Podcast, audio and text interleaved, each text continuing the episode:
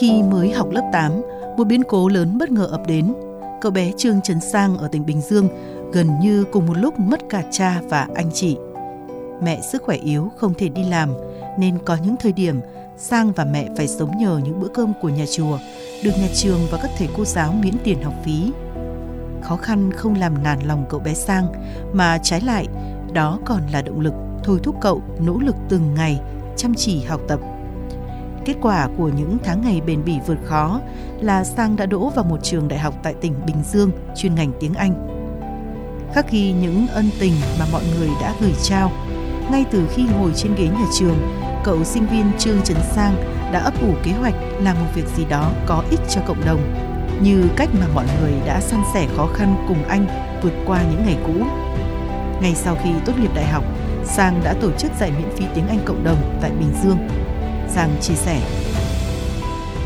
Hàng năm thì mình dạy ờ, tiếng Anh miễn phí cho khoảng ờ, 50 bạn là miễn phí 100% nguyên một năm và khoảng hơn 100 đến 150 bạn là giảm 50% và năm ngoái thì mình rất là may mắn thì có một bạn là uh, cũng thi được đại học được khoảng 28 điểm cũng thuộc top đầu vào của đại học công nghệ thông tin và ừ. năm vừa rồi thì bạn cũng được học bổng luôn hiện tại mình đang có một cái chương trình đó là chương trình định vị bản thân uh, giúp định hướng cho các bạn học sinh trung học cơ sở uh, vào năm cuối cấp và các bạn học sinh trung học phổ thông để thứ nhất là các bạn có thể biết được là điểm mạnh điểm yếu của bản thân như thế nào và thứ hai là em chia sẻ các bạn về cái thuyết đa thông minh của tiến sĩ Howard Gardner của Đại học Harvard. Năm 2022-2023, trường Trấn Sang tiếp cận hướng nghiệp truyền cảm hứng cho các bạn học sinh tại hơn 36 trường trung học cơ sở, trung học phổ thông, trao 200 suất học bổng với tổng giá trị 100 triệu đồng. Sau 5 năm, chàng trai này đã tiếp cận và hướng nghiệp cho hơn 50.000 học sinh tại các trường học của 9 tỉnh thành trên cả nước. Sang kể, toàn bộ lương giáo viên của trường cùng nhiều khoản trợ cấp anh đều dành cho các hoạt động thiện nguyện 4 mùa, xuân, hạ, thu, đông. Ngoài ra, San còn tham gia bảo trợ làng gia đình tại làng trẻ em SOS Nha Trang, tham mưu và triển khai các dự án như hành trình khám phá tương lai, hướng nghiệp 4.0, định hướng tương lai. Hiện nay, ở cương vị Ủy viên Hội Liên hiệp Thanh niên Việt Nam tỉnh Bình Dương, Trương Trấn San luôn mong muốn được trao thêm nhiều giá trị, nhiều niềm vui hơn nữa cho những hoàn cảnh khó khăn ở khắp mọi miền Tổ quốc năm 2024 thì mình sẽ đi đến những cái tỉnh mới, những vùng đất mới mà mình chưa đến. Ví dụ như là mình sẽ làm một cái chương trình là xuân về trên bản ở à, tỉnh à, Đắk Lắk trao tặng quà cho các hộ dân cũng như là chương trình nấu ăn cho em một cảm hứng từ LV của à, nghệ sĩ Đen Vâu. À, và sắp tới tháng 3 thì mình sẽ đi ra các tỉnh Đông Bắc và Tây Bắc để mình trao tặng một cái mô hình nghĩ khá là mới. Nó khá là hay đó là mô hình khoan giếng nước tặng cho các điểm trường vùng cao à, tại vì các điểm trường vùng cao đó mỗi lần các cô giáo mà chở nước từ ở dưới miền xuôi lên tới trên điểm trường á nó rất là khó khăn và mình đã vô tình nhìn thấy được cái điều đó. Và mình cũng đã ấp ủ ước mơ và mình đã thực hiện rồi thì bây giờ chờ tới cái ngày để khánh thành cái giếng nước thôi. Thì à. đó là một cái cái điều rất là mới và mình cảm thấy rất là vui. Tại vì đó là cái giếng nước là một cái điều đó gọi là phát triển bền vững á. Cho ừ. nên là nó sẽ sử dụng được lâu dài cho nhiều thế hệ. Thì các bạn sẽ có động lực đi học hàng ngày mình sẽ có nước ngọt mình uống mình sẽ có nước sinh hoạt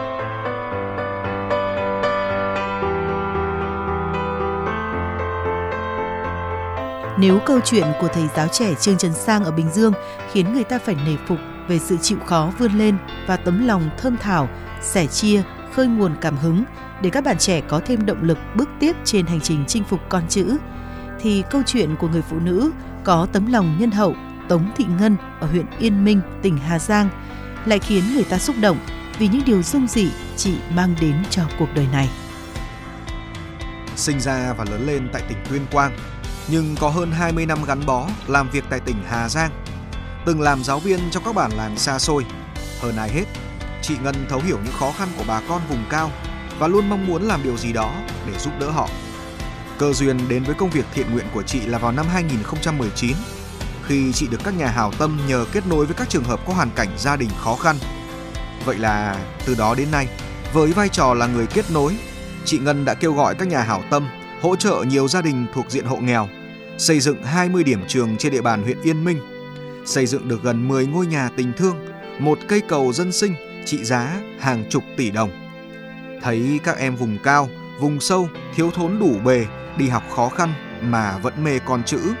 Người phụ nữ này lại tất tả vận động hỗ trợ sách giáo khoa, nhu yếu phẩm cho các em, lo luôn cả những suất ăn trưa cho học sinh tại một số xã, huyện trên địa bàn của tỉnh Hà Giang. Chị Tống Thị Ngân chia sẻ. Đầu tiên là từ điểm ngày trò của xã Mộ Duệ. Cái điểm trường rất là khó khăn về các em ở trên này thì đối với trường chính là học sinh nội trú, bán trú thì đều có chế độ. Nhưng ở các điểm trường lẻ là học sinh lớp 1, lớp 2 các con đi lại trong ngày.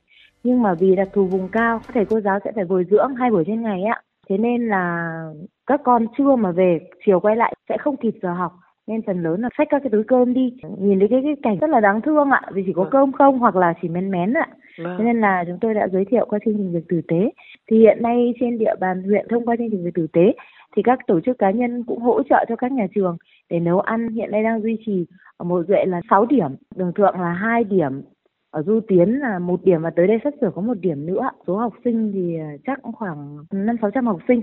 Và hàng ngày thì đại diện cho các nhà hảo tâm ấy, tôi sẽ theo dõi các bữa ăn của các em. Đó là tôi thành lập thành một cái nhóm nhóm về bữa ăn yên ninh. Hàng ngày các các cô nấu cơm xong thì sẽ chụp các bữa ăn để gửi vào nhóm. Tất cả các điểm tự giám sát lẫn nhau và bản thân tôi cũng giám sát và quan sát được các bữa ăn của các con. Để giúp các nhà hảo tâm để giám sát các bữa ăn cho các con là đầu năm học thì các trường sẽ phải xây dựng kế hoạch để cho phòng giáo dục thẩm định cũng như là xã sẽ thẩm định và duyệt Ngoài công việc ở cơ quan, công việc gia đình, mọi thời gian rảnh chị Ngân đều dành cho công tác thiện nguyện. Có những hôm chị phải lặn lội đến tận nơi để xác minh các hoàn cảnh khó khăn hoặc thức đêm hôm để trao đổi, kêu gọi các nhà hảo tâm giúp đỡ.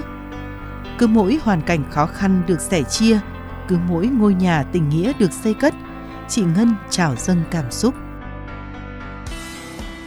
Thì tôi rất mong muốn là giúp đỡ những hoàn cảnh khó khăn đấy và mỗi một hoàn cảnh mà được giúp đỡ xong ấy tôi cảm thấy rất là vui rất là hạnh phúc bởi vì trước đây thì các nhà hảo tâm thường là nghĩ Hà Giang nghèo à, thường là mang ví dụ như là chăn áo này gạo thóc mì tôm nhu yếu phẩm đấy. Vâng. thường ngay như cái dịp Tết năm ngoái ở tiểu đoàn đặc nhiệm công an Hà Nội ấy, gửi lên cho tôi 7 tấn gạo một lúc để tôi phát cho người nghèo. Kèm theo đó là nhu yếu phẩm như cá rồi là mì tôm xúc xích các loại đấy tôi đi phát. Ừ. thế nhưng tôi đã trao đổi lại với bên đó đó là thế năm nay thì họ sẽ đổi hết chỗ gạo đấy và làm được năm cái nhà tình thương cho dân. Có nhà trị giá khoảng 100 đến 130 triệu. Cái đấy là suy nghĩ của tôi đó là mình không cho cái trước mắt mà mình cho cái gì đấy nó tồn tại được lâu hơn. Dạ. đổi từ những cái mà người ta ăn trong một hai tháng hết ừ. thành một cái nhà để người ta yên tâm người ta ở mưa nắng không sợ nữa. Mong muốn của tôi đầu tiên là họ phải có chỗ ở tốt đã. Còn thứ hai đó là học giống như bốn đứa trẻ tôi kể đang ở trung tâm bảo trợ. Thì tôi đã cho làm sổ tiết kiệm để sau này các con có thể dùng cái tiền đấy đi học nghề hoặc học một cái gì đó.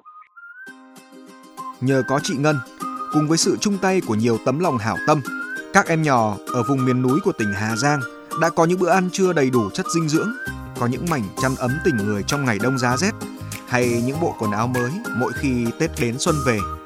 Những nghĩa tình đó sẽ nuôi dưỡng và thắp sáng hy vọng cho các em vào một tương lai tươi sáng hơn.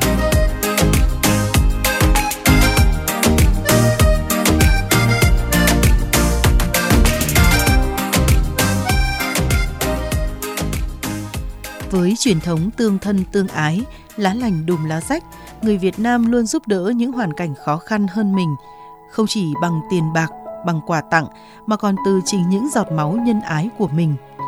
Trong năm 2023, Hội Thanh niên Vận động Hiến máu Hà Nội đã vận động được hơn 60.150 đơn vị máu, đạt mức cao kỷ lục từ trước đến nay, đã cứu sống được hàng nghìn bệnh nhân mắc những bệnh hiểm nghèo Đứng đằng sau thành công này, không thể không nhắc đến anh Trịnh Xuân Thủy, Chủ tịch của Hội Thanh niên Vận động Hiến máu Hà Nội.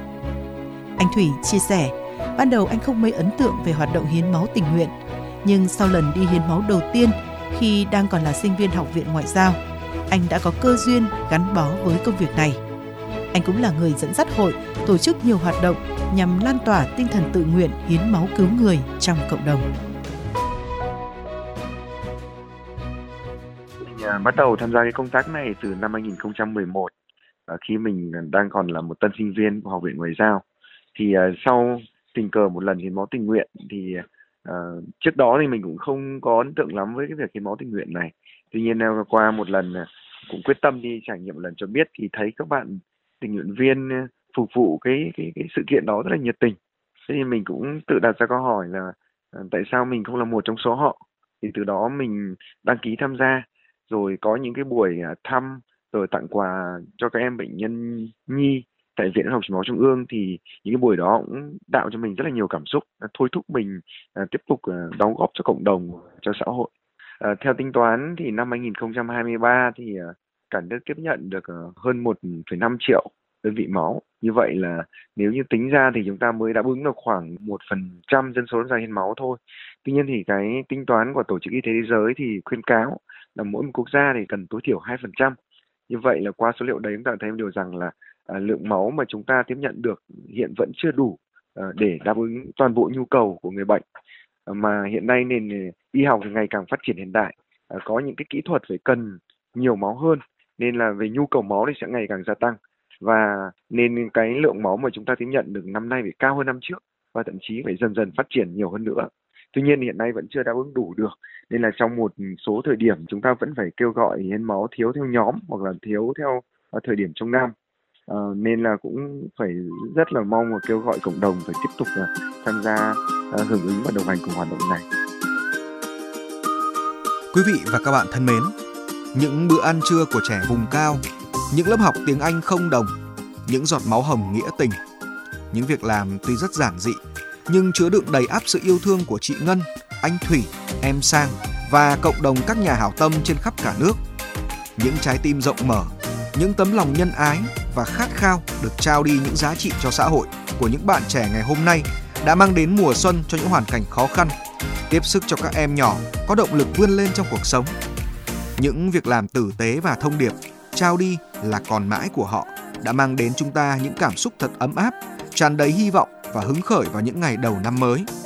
Xin chúc cho chị Ngân, anh Thủy, em Sang một năm mới thật nhiều sức khỏe. Chúc cho các dự án, những kế hoạch của các anh chị thành công, có thêm nhiều mảnh đời được giúp đỡ.